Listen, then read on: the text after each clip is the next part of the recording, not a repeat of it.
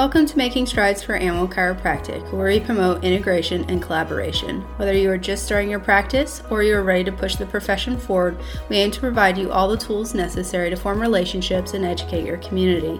After all, spines of all sizes deserve to be adjusted. Welcome to our podcast, and thanks for listening. Hey guys, it's Doctor K with Making Strides for Animal Chiropractic, and this week I want to talk about safety. Not necessarily handling safety. I think most of us understand how to handle animals and keep ourselves safe, um, but we need to think about when we start our business and we are a mobile animal chiropractor and we are by ourselves, there are some very important things we need to consider in order to keep ourselves safe so we can continue to serve patients. Um, before we get started, a quick word from our sponsors. Hey guys, you know what I hate? Patient notes. They are the worst. The last thing I want to do when I come home from a long day at work is sit down and write about what I did.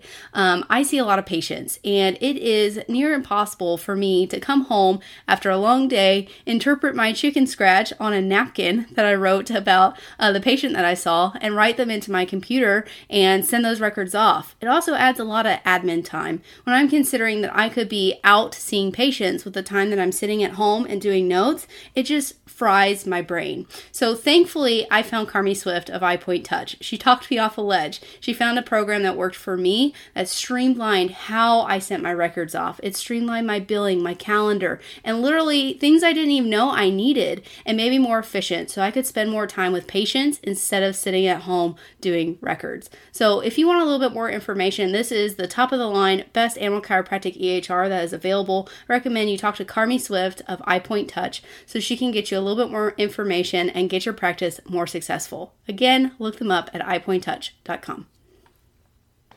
Hey guys, today we're going to be talking about safety. And when an animal chiropractor talks about safety, we mostly think it's how to prevent a horse from kicking you or a dog from biting you. And that, unfortunately, is not the only thing that we have to protect ourselves from. Being a mobile animal chiropractor, we think it's all sunshine and rainbows. We love helping patients. We love serving our animal patients, especially in the comfort of their own home. And sometimes we forget our, about ourselves when we're making these appointments. So today, I want to talk about how to keep yourself safe and um, assessing where you are going to serve these animals and who is going to be in that location, so that way you can mitigate risk.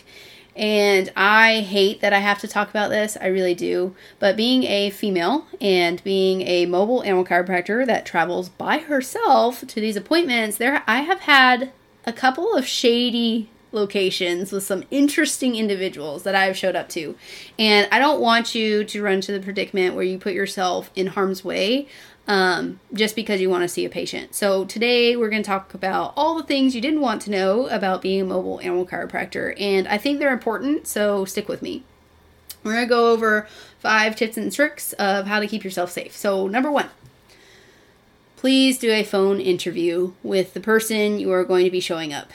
Um, so whether it be a barn owner, a pet owner, uh, a groom, or whoever you're showing up to adjust their pet, whoever's going to be present, make sure you interview them and make sure they are your ideal client, quote unquote.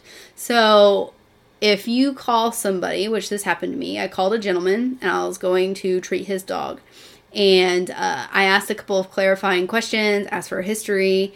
And when I did the initial interview over the phone, alarm bells were going off in my head that said, no, you should not go to this appointment. And I didn't listen to that voice, and I should have. So if you do an initial interview and you say, this is not the right fit, I give you permission to say, no, I'm not the right chiropractor for you. Move on. Send them to somebody else. If if you get the heebie-jeebies talking to them on the phone, you are probably going to have that experience tenfold when you meet them in person, okay? Unfortunately, the reality is there's weird people out there, and uh, sometimes you can detect it over the phone. So do a phone interview of all your new people that are coming in, especially if you don't know them and they referred you by a friend and you've never met them. It's a good idea to help you assess risk um, moving forward with this animal owner. Two, um, if you are out by yourself, it I would much rather you bring an assistant with you. If you can afford it, pay grade wise, if you can bring an assistant, it's going to help you, A, you know, be an objective third party in case anything strange starts to happen with owner. And two, it can also help you with handling, because when I'm up on a bale, I can't see a horse's face, so I can't assess for risk there. So um, potentially as well, they can also help you with notes between uh, uh, patients. So bringing an assistant is a good idea. Um, because there have been a couple of close calls with uh, a couple of my colleagues where, you know, they were kicked, knocked unconscious, and no one was at the barn because they were out there by themselves. Um, horses, unfortunately, they can hurt you and potentially even kill you if um, you aren't being safe always. And I would hate for you to be at a barn by yourself um, without someone there and um, not have anyone to call for help. So if you can, bring an assistant and have them help you. Um, I also recommend that you have, number three, um, a tracker or some kind of um, software on your phone that allows people to track your location. I personally have um, a smartphone, and uh, my spouse has the ability to see where I am at all times. Um, it has a G P S tracker, so that way if I'm in one place for too long, um, he can find me. I always have my cell phone on me. And there are other apps too for like horseback riders, where if um, you aren't moving for a long time, like say uh, you have it in your back pocket and it detects your motion. And if you stop moving for over, I think fifteen minutes, it tracks an alarm and automatically calls your emergency contacts. Um, that can be a good fit. Um, there's also, um, you know, other apps out there that do similar things, but basically let someone know where you are so that way they can find you in case anything happens. And I, I say this jokingly to my boyfriend. I say, at least if I die, you'll know where I am. And he doesn't think it's very funny. um, but I really recommend that you have some kind of way where other people can find you. Along that same vein, have some kind of medical identification. There are several companies out there that sell medical I D bracelets. Um... Doctor Emily McLeod actually has one that she recommends during the Parker program, but have some kind of way for people to identify in case they take you to the hospital, um, who you are, what your allergies are, what your medical history is. Um, if you have a smartphone device, um, you can actually set your lock screen to your medical information. So that way people can, um, you know, call your significant other, your mom, your dad, you know, whoever in your family they need to talk to, um, and they can identify who you are in case you don't have your wallet on you, which you may not always. Uh, most people have their phone on them, but not their wallet. So some kind of medical identification, a necklace, a bracelet, or something like that. So that way people can tell who you are in case you get lost or you get hurt or something like that.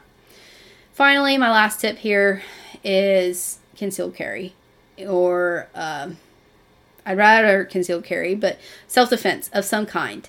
Um, it's fairly easy to get certified. There are classes uh, that you can take that are relatively not too expensive. They are an investment of your time, um, but get certified to have a firearm. Um, my boyfriend personally, it was non-negotiable. Um, he said, if you're going to be a mobile animal chiropractor and you're going out to these locations and you don't have cell service, I want you to be able to protect yourself. And we took a concealed carry course together. And um, even though I am not a fan of shooting a firearm or hurting anyone, um, you know, it is important that I protect myself in case I get into a tight spot. So uh, self-defense courses, a concealed carry permit, what have you. I really recommend you look into ways to protect yourself, not only from the animals, but from the people that have the animals, because you never know when you're going to run into um, an emergency situation. You just never know. All right, guys. So those are my five tips for today. Um, one, interview people. Okay. See what they're like. Two, bring an assistant. Three, track location via your phone or some other device. Four, have some kind of medical um, identification. And five, have a firearm or take a self-defense course. I think it's sad that we have to talk about this, but the world we live in, I want to keep you safe so that way you can serve more animal patients. And if you like content like this, I have a full course available to you now Uh, I'm super excited.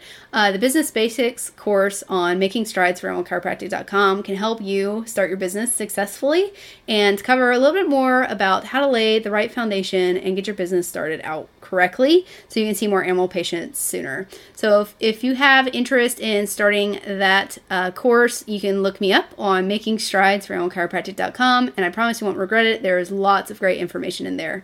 So until next time, we will talk soon.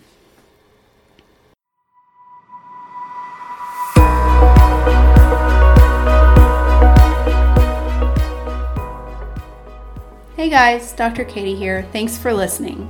My intention behind starting this podcast was to build awareness and promote our amazing profession. If you like what we're doing here, please like, share, or leave a review. Help us to spread this movement so we all can begin to take steps towards change. Let's make strides for animal chiropractic.